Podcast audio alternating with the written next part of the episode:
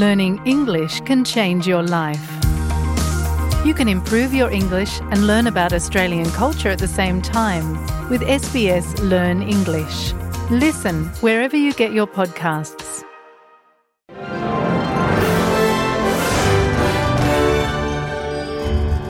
This is SBS News in Easy English. I'm Peggy Giakoumelos.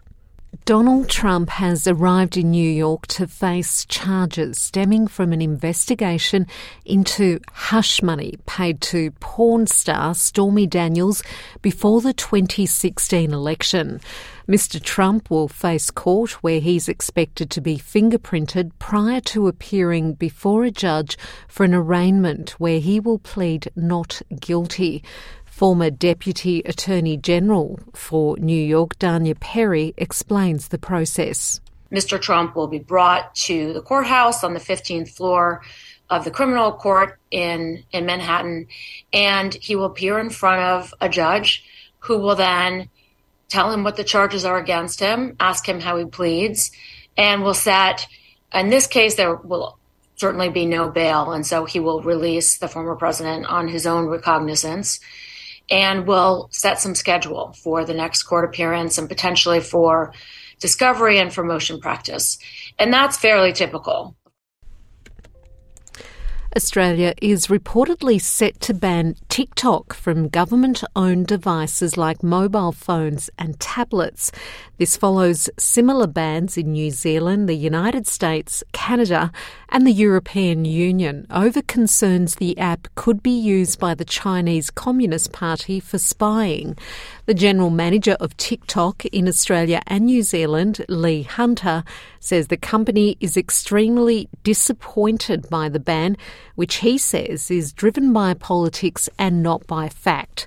Mr. Hunter says there is no evidence to suggest that TikTok is in any way a security risk to Australians and should not be treated differently to other social media platforms. Finland is set to become the 31st member of NATO. The announcement follows a win for Conservative parties in a recent Finnish election, with left wing Prime Minister Sanna Marin failing to secure another term. Russia has warned it will increase its defences near the joint border if NATO deploys troops in Finland. Helsinki based entrepreneur Lars Kare says the decision to join NATO stems from changes in Europe over the past year. Well, as the situation in Europe has changed quite much over the last year, uh, I think it gives Finland a new opportunity for better safety in the future. So we have been, for a long time, we've been relying on our independence and uh, neutrality, and now we just realize that that's not the path of the future. Now we need to look for new options for the future. Russia's ambassador to the United Nations, Vasily Nebenzia, says the International Criminal Court's issue of an arrest warrant for President Vladimir Putin for war crimes in Ukraine will not resolve the war in Ukraine. Mr. Nebenzia also dismissed concerns about a potential nuclear war following Russia's decision to place nuclear weapons near Belarus borders with NATO.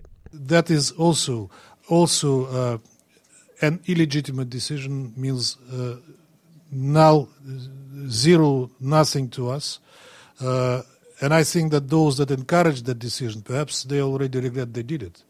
Uh, because, uh, as I said, what they did, uh, it doesn't uh, make us closer to any resolution of the current crisis we are living in.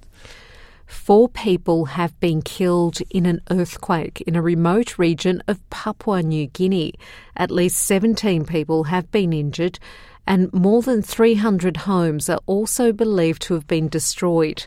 Authorities say the magnitude 7 earthquake has caused fissures in the land near the epicentre at Chambri Lake in the northern part of the Pacific nation. And that's SBS News in easy English.